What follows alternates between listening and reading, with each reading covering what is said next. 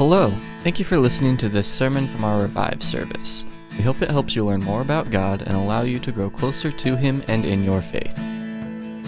Thank you for sharing that, Rachel. I, there are times in our life that God makes it very clear what we're to do, and then there's other times that I, I think that sometimes we shortchange God.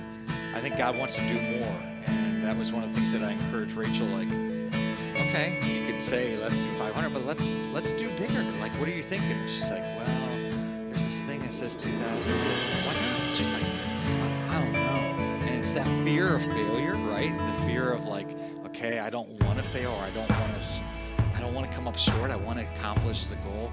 But when God's involved, then He gets all the glory, right? And that's what I love when we shoot for something that's beyond us. Then then we know it's from God. Then we know it has to be Him. Um, back in June of nineteen seventy-eight, June of nineteen seventy-eight, I was one year old at that point. June of nineteen seventy-eight, uh, West Hill Baptist Church brought on this young couple. Uh, they had come and presented the year before uh, about starting their ministry and their work in Italy. And it is an absolute joy to be able to welcome friends of mine and partners in the ministry. Just, uh, just embarrass me with that one-year thing story. you, before Aaron goes, what he just explained about those lo- young little kids, and, and I'm sure some very generous people here, uh, you do not need some major explosion in the sky to understand God's will. And let me just share why. Uh, nineteen. What? When? When? When was it? When uh, we? we I, I shared with Aaron. So Aaron, two, do you remember when we spoke right back there by the? It was two thousand seven. two thousand seven. I said, Aaron, wow, what a what a beautiful thing. You know, I'm thinking about what would, what could we do that's different, unique, and so on in Italy. And we've always been doing different things. And and I said, what if what if we tried an English camp? You know, Italians love English, and uh, and. Uh, They love Americans more than they love British people.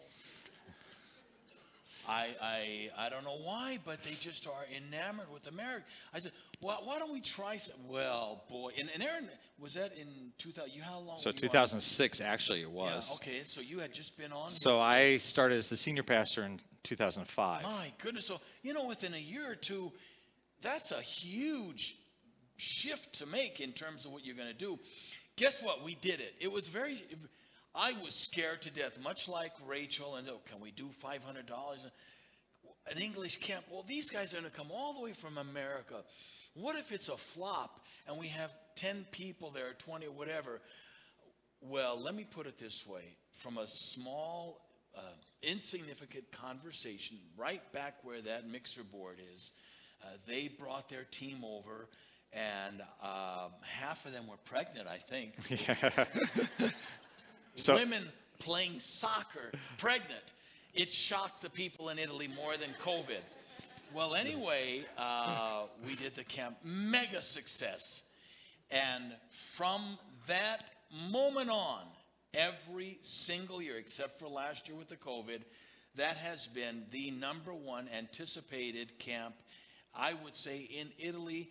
As young men and women flocked to that camp, not necessarily to learn English, which was a fun thing, of course, but uh, through that unique opportunity, many, many, many kids came to know Christ. Uh, many are continuing on today. I shared with Aaron a letter that one of the young gals who came, brilliant now, speaking English, and all because mm. of that little unique conversation that said just what he told Rachel, huh, let's see what God can do. And, and that's what it was. So anyway, thank you. Amen. And uh, thanks, Doug. Grazie. It was, uh, it was, it was a long time ago. And uh, back in those days, uh, well, nineteen seventy-seven, we came here because in those days, uh, these churches would do what they call a round robin mission conference. That's a way to say, let's say today I'm speaking at West Hill and tomorrow I'm in a church in, I don't know, in Kentucky. Well, ten or twelve churches would combine their forces together to uh, invite missionaries, and we were one of them that came to this. And since that time, we have been part of your family. And it is nineteen seventy-seven. There is a, a phrase in, uh, is it back there, Aaron? I'm trying to, oh, there it is. Go back, I can't see it. Okay, in ictu oculi. Do you know what that means? In it, It's a Latin phrase, ictu. Well, you can see the word oculi, that means eye.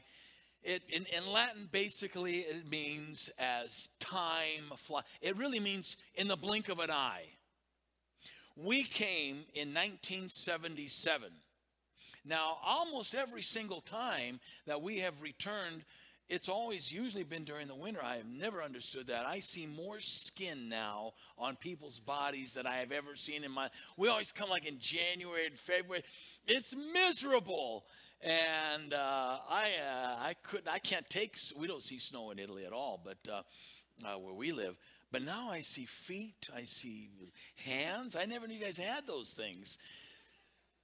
In the blink of an eye, and in nineteen seventy-seven, this is who showed up in your church. Now that photo should be outlawed, and uh, they, you should not allow that anymore. But for some strange reason, uh, unique to God alone, we began cooperating uh, with this church. And Aaron said it very plainly and clearly, uh, a, a relationship, not necessarily only of money, but we have shared so much together. Years have passed, and now we're on a second side of our lives, and here we are, still forty-five years later almost, still faithful to the one love of my heart. Yes, and my wife is in the picture too. Um, they won yesterday, I think. What about Cleveland? Did they play? It's preseason. Ah, it's preseason. That's like cartoons. Uh, well, anyway, it's been a, it's been a long time, and you know I love sports. Many of you know that. They have um, you go to a stadium, they say programs, programs. You can't tell the players without a program. Now, to understand what we do in Italy, I, I need to give you some context of who I am. And then we're going to go into the Word and see how it all fits together and where you come in. And that you're going to understand missions maybe in a way that you never did. Um, like I said, through since nineteen seventy-seven, and that's that's a long time. Uh, I'm not good in geography, but how many years is that since seventy-seven to now? Who's the teacher? Who's the principal? Where's my principal at? Yeah, you're the principal. How many years is that, Mister Principal, smart guy? Yeah, he said eighty-three. All right, well, eighty-three years that we've been coming back and forth. But you need to understand something. It, this call from God was not because I went to a mission conference. This is who I was in nineteen sixty-eight. Now, my father was in the Navy from Los Angeles in the Watts area in South Central L A where we grew up. Uh, he was on in the Hornet, a U S S Hornet, and he received his next service duty in nineteen sixty-seven to go to Italy, Naples, Italy. Of course, I was a young person, uh, and the family attends, goes with the family, uh, the person serving. And unfortunately, my dad being an alcoholic and all that, as soon as I turned eighteen, I left home. It was the height of the Vietnam War, and I would be drafted anyway. I didn't care if I lived or died. So what I did, I wasn't about to draft dodge or anything like that. Coming from a military family, but they can't draft you outside of the states. And so I'm in Italy uh, for this period of time that my dad was there. Decided to go hitchhiking, and that's that's what I was doing, living on the streets of Europe. Uh, lost now, not because I did not have a, a G P S, because you see, deep down in here, there was that song, "Blind." Now, not because you can't see things, but you don't understand eternity or where you're headed towards judgment without Christ. And there may be someone here today. Uh, you might be in church, but if you're not in Christ, you're in trouble. And you need to get that straightened out before anything else in your life. Well, I'm, I'm wandering. This just, uh, you know, the lost coin, uh, the prodigal son, the lost sheep. all rolled up into one person, not knowing from day to day. I mean, I was all through Europe, just going everywhere. And uh, fifty-three years ago, fifty-three years ago, August the eighth, nineteen sixty-eight. You know that song, "Oh, what a wonderful, wonderful day, day I shall what? Never forget." I not only can not forget the day, oh, what a, I can, I know where I was, where I was seated, everything about that moment. It was a Thursday. It was August the eighth. It was nineteen sixty-eight. I had actually made it up from Naples, Switzerland, Austria, France, everywhere. And I was on a ferry boat crossing the English Channel on my way to England. Lost. A young man comes up to me. It was about four thirty or five o'clock in the afternoon on this ferry boat across the English Channel. And this young man, Swedish young man, with a mission group that was returning back to England from a, a summer mission tour, much like what your church did here twelve, thirteen years ago. They were coming back, this small group. It's called Operation Mobilization. It's a mission group. They do literature and things like that. Well, this young man sees me, and for some unknown reason to humankind, but known to God, comes up to me and shares with me this most amazing uh, news that I had ever heard in my life before, that there is hope for a hopeless, miserable, lost sinner like I was.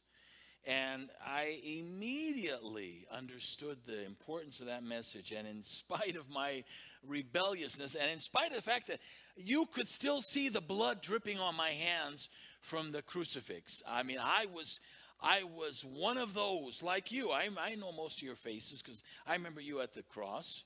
You were there. I remember we were grappling for the that hammer together. And I, I still had it on my hands. And, and uh, yeah, in a very dramatic and I, personal way, I understood for the very first time that Jesus loves me in spite.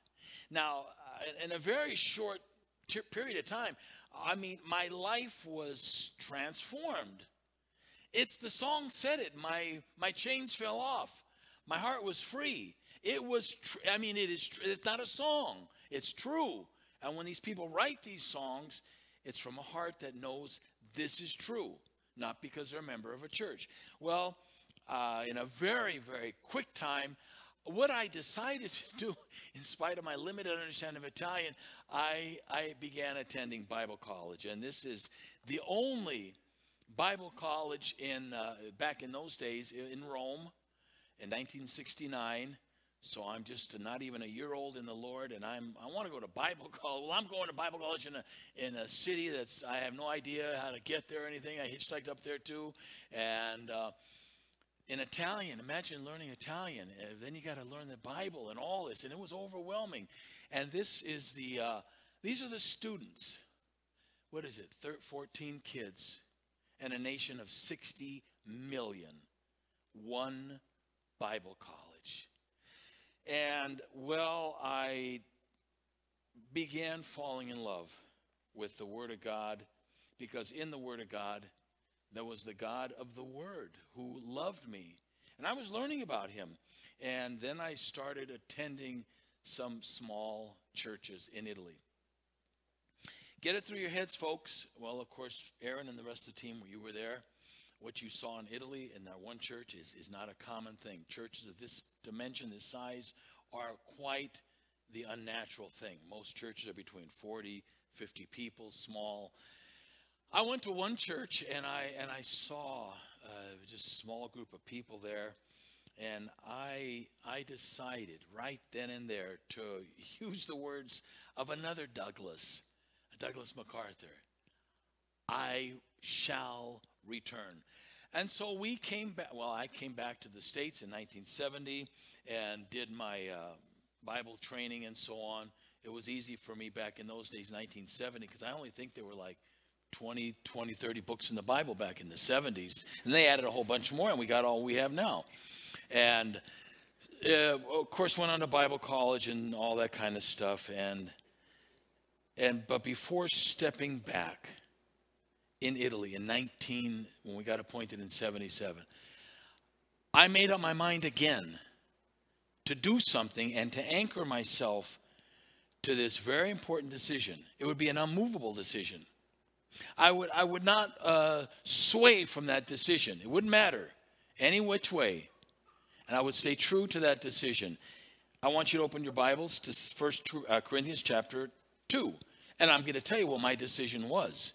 And I'm hoping that as you read this with me, you're going to say, yep, this is my decision. So First Corinthians chapter two, I'm only going to read a first couple verses here. Here's the Apostle Paul writing to this group. They're all crazy. They got all kinds of problems. Uh, he's referring to a trip that he made some years before. And he says to them in First Corinthians chapter two, verse one, "When I came to you, brothers, I did not come with eloquence or superior wisdom, as I proclaimed to you the testimony of God." And here it is. This is why it didn't matter to him, the results. "For I resolved," I made up my mind, "to know nothing while I was with you except Jesus Christ and him crucified." I, I, I determined, I came to a very important decision. Before coming to you, before talking about God, I'm, I'm going to make my decision. Oh, but you know what? I'm going to know nothing amongst you except, let's see, how to make, how to make better church meetings, or how to, how to make a better carpet, or whatever. You know, some people have it in their minds that they're going to change things because they need to be changed or whatever. Paul is saying, I, I made up my mind. And when he says that in verse two, he's saying, uh, based on the facts of who God is, based on his eternal nature, based on what Scripture is, I, I, I made up my mind. Now, what he's saying is, I, it wasn't a campfire thing. It wasn't an emotional, ooh, I want, I'm going to do this. No, no, he looked at the facts, looked at all the possibilities for the soul of man, judgment of God, eternal hell, heaven, all those things. Well, let's see here. What's the only way? Oh, I made up my mind, he said. I want to know one thing. Jesus Christ and him crucified, meaning the sense of his sacrifice, the why that he died on the cross, the and, and, and therefore the reason that man needs him. In other words, everything has to do with everything. It has to do with Jesus and him crucified. And resolute, determined. He's not going to sway from that. And that's what I decided in my own mind. Um, let me eliminate everything else. Let me exalt one one. And that's Jesus Christ and him crucified. So he says, I want to do that. So we arrived in nineteen seventy-eight. And a nation of sixty million people, all right? Now, uh, Italy is almost the size, if you could say, of Ohio in terms of its superficial area size. There's a lot of people there. And Uh, Let me show you what we found when we arrived there. This is the boot of Italy, as you know, and we come down further and further into the area of Naples. Now, that's not brown dirt. No, that's nothing but houses, zillions and uh, just a lot of houses. And in that area, there you see it, is one small church.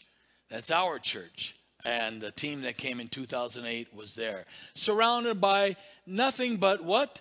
buildings, and of course in all those buildings are nothing but people, more and more and more people than you can imagine. And in that area, there is no other church quite like this that preaches the word of God. In all that, I mean, wherever you look, there there's no other church, and, and you can extend the the rays as far as you want, and there's our little star right there is where we lived. And uh, that's where we began ministering. That's what we began doing.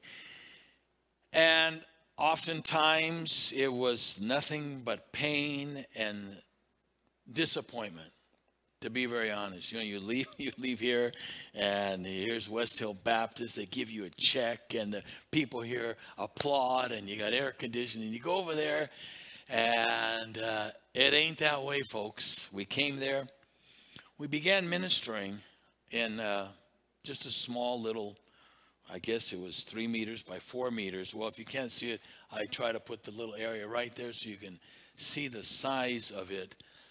And uh, it had room for about uh, fifteen people on a good Sunday when I would pay them to come, you know, maybe ten people. On a bad Sunday, you close the, the uh, gates and so on, and you go home and you say, wow. Maybe I should determine to know something else. Maybe I should determine to know other things, um, how to make this thing happen, because it wasn't happening. And it's theoretically still not happening in a nation of, of sixty million. Uh, seventeen hundred years of, of a state-run church that is all but blinded and, and caused them to no, not have hope. And this religiosity is ingrained in every pore of their lives. And, and how do you reach these people? You tell me. Help me. How do you do this? Let's see here. Ah, telemarketing. We could do that. Well, maybe special colored lights. That'd be it. How about how about uh, smoke on the stage or so? Well, maybe. How do you reach? Maybe a new name. You know, name. Get the word Baptist out of it. That's number one. And then if you just, they used to have the uh, well, I don't know, the fellowship, and now they just have without nothing. They just put anchor or light. And so maybe that's what it'll do. It was tempting. You can hear the voice of the Apostle Paul ringing out in that letter. What did he say? I don't want to know nothing. Don't confuse me. I know what the soul of man needs. You can't tell me differently. I know why Jesus died. I know why there's judgment. I know what sin does. I don't want to know nothing. Take it away. I'm going to stick to what I know. And what I know, I'm going to share with you. Jesus Christ and him crucified. It's not the name. It's not the lights. It's the nothing. It's him and him. That has to be central. And the ministry, it has to be central in the man's life too. And that's what we did. Uh, we we preached him, Jesus Christ, the way, the truth, and the life. I mean, he still is, will always be. He is the same yesterday, today, and forever. He's the central part of our lives, the plan of God, and everything. He's the Alpha and Omega. He's the A to Z. He's the author of a perfect salvation. He's everything that man could hope for. Uh, And that's what, that's what I did. I said, you know what? I'm going to anchor myself to that decision. I'm going to do it. And it was as I could hear Paul's writing to Timothy as Paul is concluding his final days there in that prison in Rome. Did you guys see that prison in Rome? When you, did you go there? The Mamertine prison? Little hole in the ground there. And boy, it's cold there, and it's miserable. And, and you know, he's got a, a watch on, and he could say, well, tomorrow's it. Tomorrow's my day. They're going to cut my head off. And he's got a little bit of time left. So he dips his pen into that ink for the final time, and he writes this final word to Timothy. Because after me, Timothy, it's you. Timothy, I got one thing you're going to do. Timothy, whether it's in Corinth, whether it's in Akron, well, this is what I want you to do. First, Second Timothy chapter four. Preach the word. You know, as Paul concludes that final fourth chapter, and he says, in view of God's re- uh, the, the eternal plan of salvation and the return of Christ and this and that and judgment, do one thing. Now look, when you uh, I, I circle that word preach, it's a very, very interesting word. Now, the word, we get our word, modern word, from this ancient Greek word, and it's, many people simply translate it as herald. Herald the word. Now, what does herald the word mean? Well, first, to tell you what it doesn't mean, this is not herald. That has nothing to do with herald, okay? That's some other idiot. When Paul said preach, and we get our word herald from it, he was talking about this guy, the town crier. It's the same word we get. We take it from that in Second Timothy four, and we use that as a herald, the, the town crier. He'd go in a village with a voice loud and clear. He'd ring that bell if they didn't hear him. Hear ye, hear ye. Now, this guy was really, really important. They didn't have email. They didn't have internet. He had to communicate a clear message from the king to his servants or his population. Uh, this man, he feared no enemy. He really had no friends. He couldn't be swayed by politics. He wasn't politically correct. He wasn't an ambassador, okay? He wasn't out there to negotiate a peace settlement or something like that. He didn't care about that.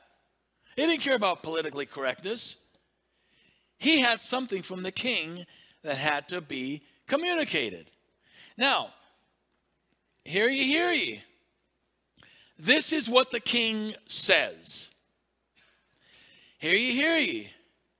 It's what the king wants. It may not be politically correct. It may not be culturally acceptable in these days of everything is changed. I mean, we have come back to... We've come back to an America that's changed. It's not, I don't remember it like this.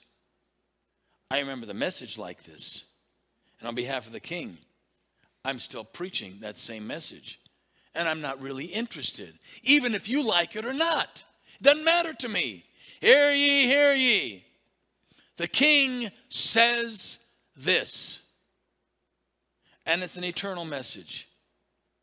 And it's a message that it doesn't matter who it is or where it is. It could be in Italy, could be in West Hills area, Akron, doesn't matter. You see, the message is the same. This is the sense of First Corinthians when Paul says once again, I, I, I'm, I'm not interested in other things. I have a message from the king. It's this: preach the word. Therefore, when he says, I resolve to know nothing, nothing amongst you except Jesus Christ and him crucified. Jesus still is the way, truth, and life. There is no hope. There is no salvation. There is no life out of him. And I, I did that. I was determined. Call me obsessed, okay? I'm just like this. You're not going to convince me that there's another hope, that there's another salvation. It's him. And with that in mind, I kept preaching and kept doing it. And little by little, there was response. And as you can see here, this is a, well, your team was there. Um, this is our church, one of them, the Casoria church. Uh, people who are uh, touched, who have been touched, not by dynamic preaching, but by living word. The word of God, and has touched their lives and permeated their lives, and they of course share it with others. And you could see there's it's a, it's a church that has a lot of people, and COVID has done its damage in our church like it's done everywhere else. But on the last days of our time there before we left, even in spite of COVID, uh The, well, you can see there, I'm preaching. Everyone's got their masks on, and uh, that's our second church. the church in Melito, and uh, to hear them sing and to hear them praise God and to hear their life. Well, well, look at this. Just see this.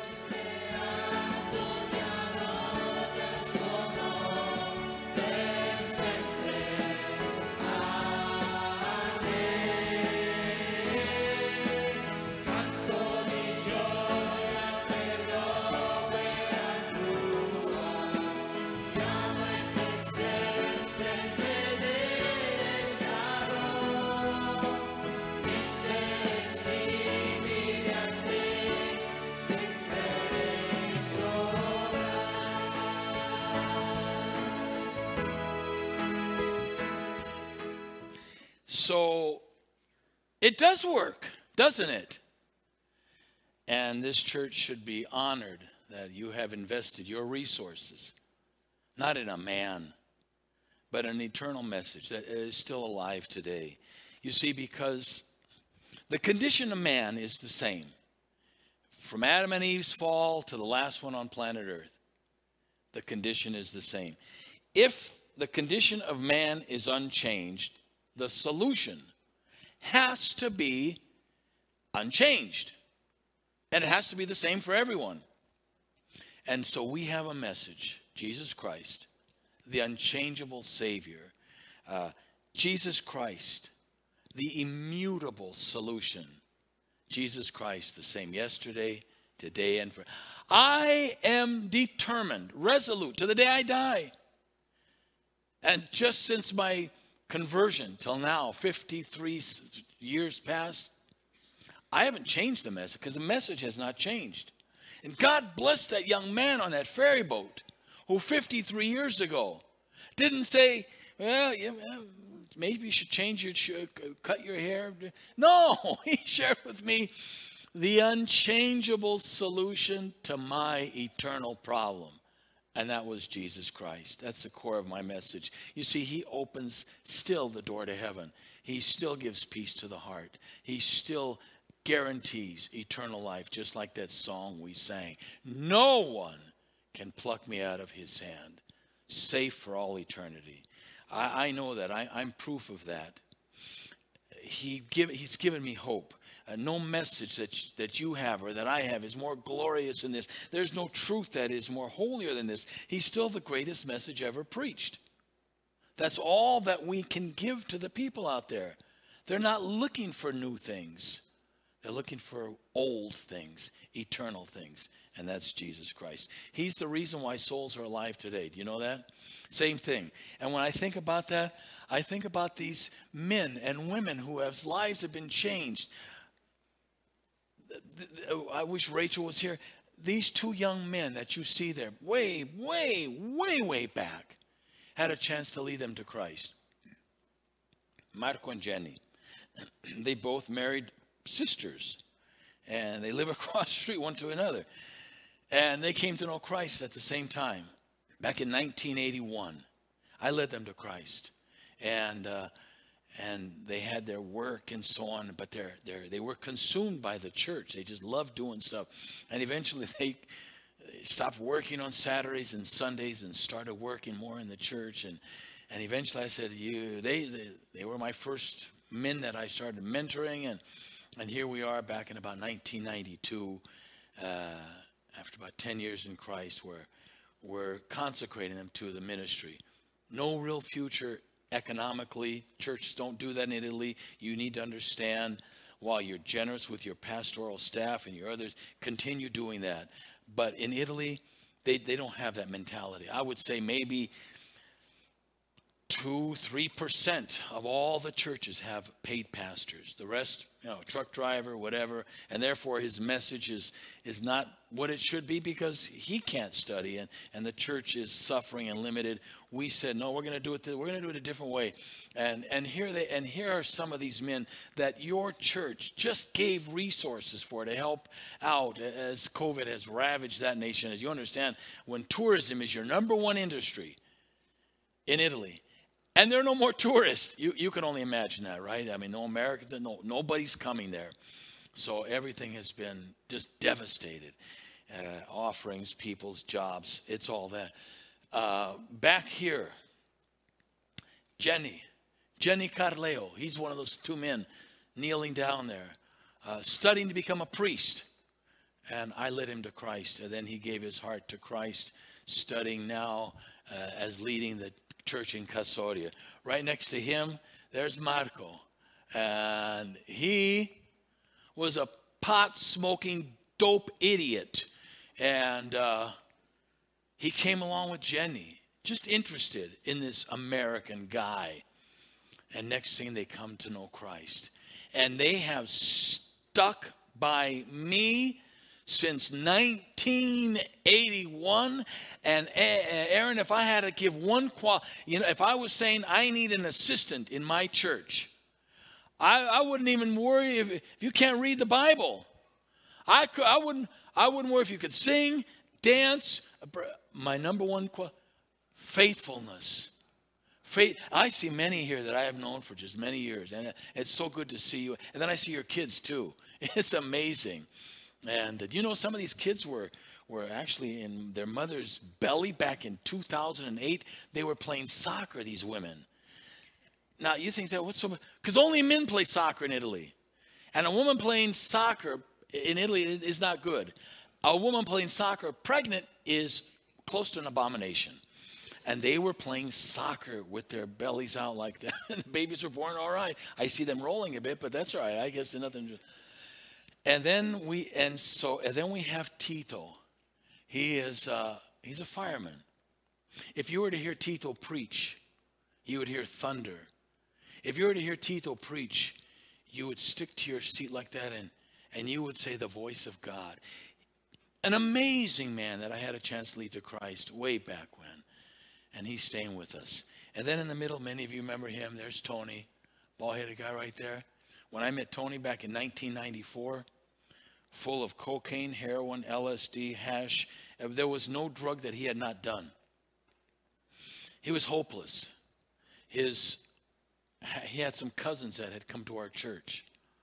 And the parents of Tony said, maybe you should take him to your guy because our son has demons. He's possessed by demons. They didn't know the dark side of Tony.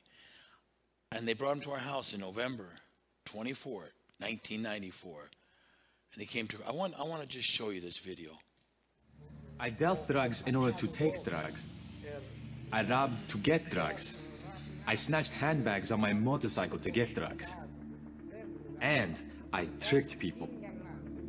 Tony Arruda's life had turned into a gut-wrenching mix of drug-induced highs and drug-deprived lows. He grew up in a poor Italian neighborhood. By his own account, he had a normal childhood and later became a pilot for the fire department. Those were very great times because, to top it off, I was wearing a uniform that made me look uh, pretty handsome. And I was uh, successful with women, my car, my motorcycle, women. As he lived out his dream, Tony began smoking marijuana. That's when things went seriously wrong. Uh, because of my way of life, they fired me because I was more of a problem than something positive. So it was a very bad time in my life. Tony dove deeper into drugs. He was at a party when he used cocaine for the first time. I took it with pleasure that day because the effects were very nice. That began an eight-year tug of war with addiction. I also took heroin, which is totally opposite of cocaine. I mean the effects. At the time, as far as I was concerned, the more drugs I took, the more I wanted to take.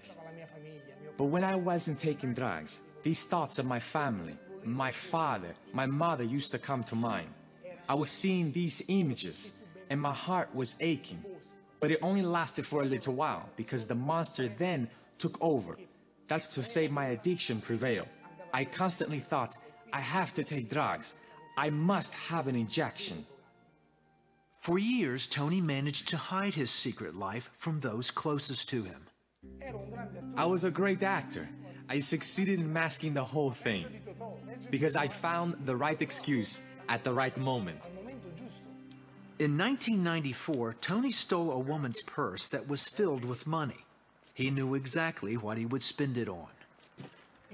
I went to buy drugs, a lot of drugs. And when I fixed, at the very moment when I shot myself, after just a few seconds, I went into a coma.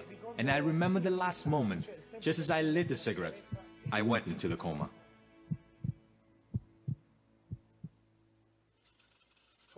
I remember I was under a lamp. I opened up my eyes under an intense light. I remember the doctor's words. I will never forget it. He said, "We snatched you from death. If it was just a couple of seconds later, we would not have been able to do anything for you." Thank God, I thought. Now hurry up, because I have to get out of here. Afterwards, Tony could no longer keep up the facade. His sister and her husband noticed that something had changed. He was always on edge. So they took him to speak with a local pastor. Tony nearly laughed when the man asked about his problem. When he asked me this, I said, "I don't have a problem. I have a billion problems. But you can't help me." And he said, "Come on, you are here now, tell me." And I told him all that I was doing in five minutes, from my past to the moment. He put his hand on my shoulder and he told me, "You're right, I can't help you, but I know the one who can." Then he told me, "Tony, if you put your trust in the name of Jesus, not in a church, not in a religion, not in a pastor, but in Jesus Christ, at this very moment, God can help you, because He reads your heart. And so with all my heart, I decided to believe in Jesus Christ. And at that moment, a chill came over me." It was an experience Tony had never had before. He knew it was God. I said, "Jesus, I want I want to look at people's faces. I want to enjoy the sun. I want to smile. I want to love life, the gift you've given us. I want to start over again. Help me." And at that very moment, it really happened. From that moment on, no more drugs, no more blasphemies, no more robberies, no more swear words, only love for my neighbor, love for myself, and love for life. And that's Tony. It's not a uh, not an invented thing. It's uh, that that's what's going on now, and that is why we have given our lives. The ministry is going on even now while we're here. They're doing the same thing. We are heading into uh, phase two of our lives. Uh, we feel very quite uncomfortable here in the States. You know, we've, our two daughters married young Italian men from that city. Um, we've lived there all, almost all of our lives, and now we're sort of we're changing. I don't like to use the word retirement because I don't see I don't see myself that. I uh, we're gonna I have a great project I'm gonna share with uh, Brother Aaron later, how our ministry, even as we theoretically retire officially in March, that uh, the relationship between Italy and West Hill will continue as. You don't support us, but our local pastors, even as you have now, and that will give me an excuse to come back here and give you updates. So we're not saying goodbye. We're saying a different thing is going to happen. Same message, amen? Same great God, same salvation, same plan. Nothing has changed. Uh, we're just getting older and uh, more excited about what God is going to be doing, because His word is faithful and He always maintains His promises. Is that right? Lord, we thank You for this body of believers here that means so much to us. Over the years, we've come and gone, and uh, it is really interesting to see the young women that came over there, and now their kids are, are bigger, and Uh, other men are working, and the church is yours, and there is an evident display of love and uh, unity in the body.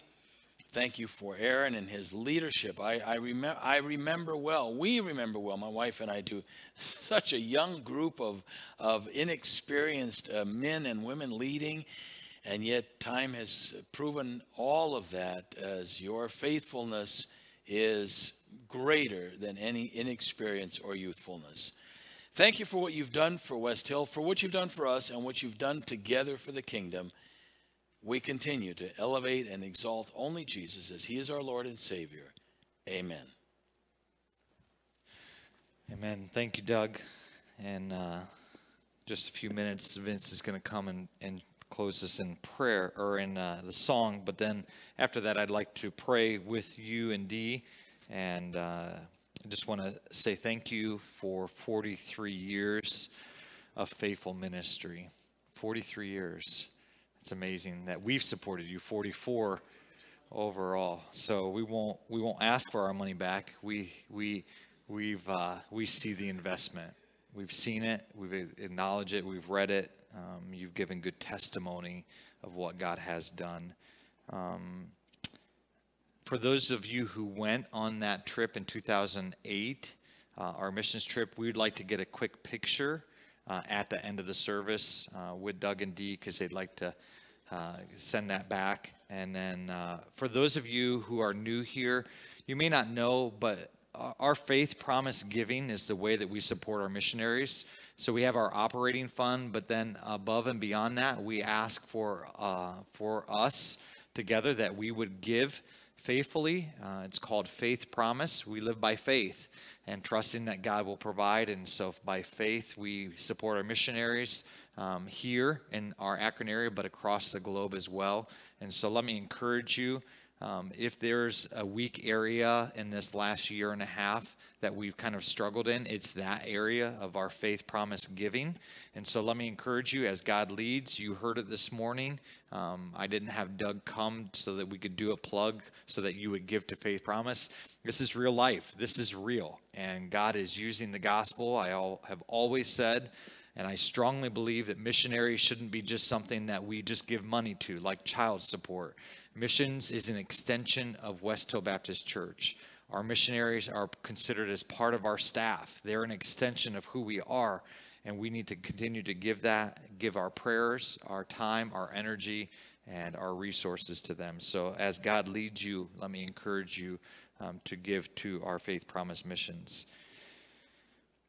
Um, next week, we'll have we'll be celebrating baptism. Excited to do that. If you, um, if God is leading in your life and you um, sense and know that need of baptism, let me encourage you to do that. Um, baptism. Let me, I'll be bold, all right? Bible says that baptism is not an option. Jesus commands us, okay? And so this morning, let me encourage you, if you have not been baptized, that you prayerfully dig into the Word of God and seek God and see that when somebody gets saved and accepts Jesus as their Savior, there's there's another decision that goes with that. And it doesn't hinge on your eternity. You're saved. You're going to heaven. You've started that relationship with God. But that's an outward expression of what is going on inside. And the Bible and, and God says that's real and that's important. And so next week we're going to have another baptism. And so we're really excited. And if that's something that you want to take part in, uh, let me encourage you. Would you talk to me, speak with me or Pastor David, Pastor Ed, any of our staff? We'd love to be able to walk you through that. Um, Vince, would you play for us? And as Vince plays, I, I would like for you to prayerfully consider, what have you decided? Doug shared that about his life and uh, and when he accepted Christ and then God's calling in his life to preach Christ. Um, but let me ask you, what does your life look like? Have you decided to follow Jesus wholeheartedly, fully committed, no matter what it costs? I hope you have, to know Christ, to know Jesus Christ and Him crucified. Maybe this is a time where you need to reflect and maybe you need to ask for God's forgiveness. We have a gracious and merciful God. Amen? He is quick to forgive. If we confess, we need to come to Him and confess, though. And He is faithful and just to forgive us of our sin and to cleanse us from our unrighteousness.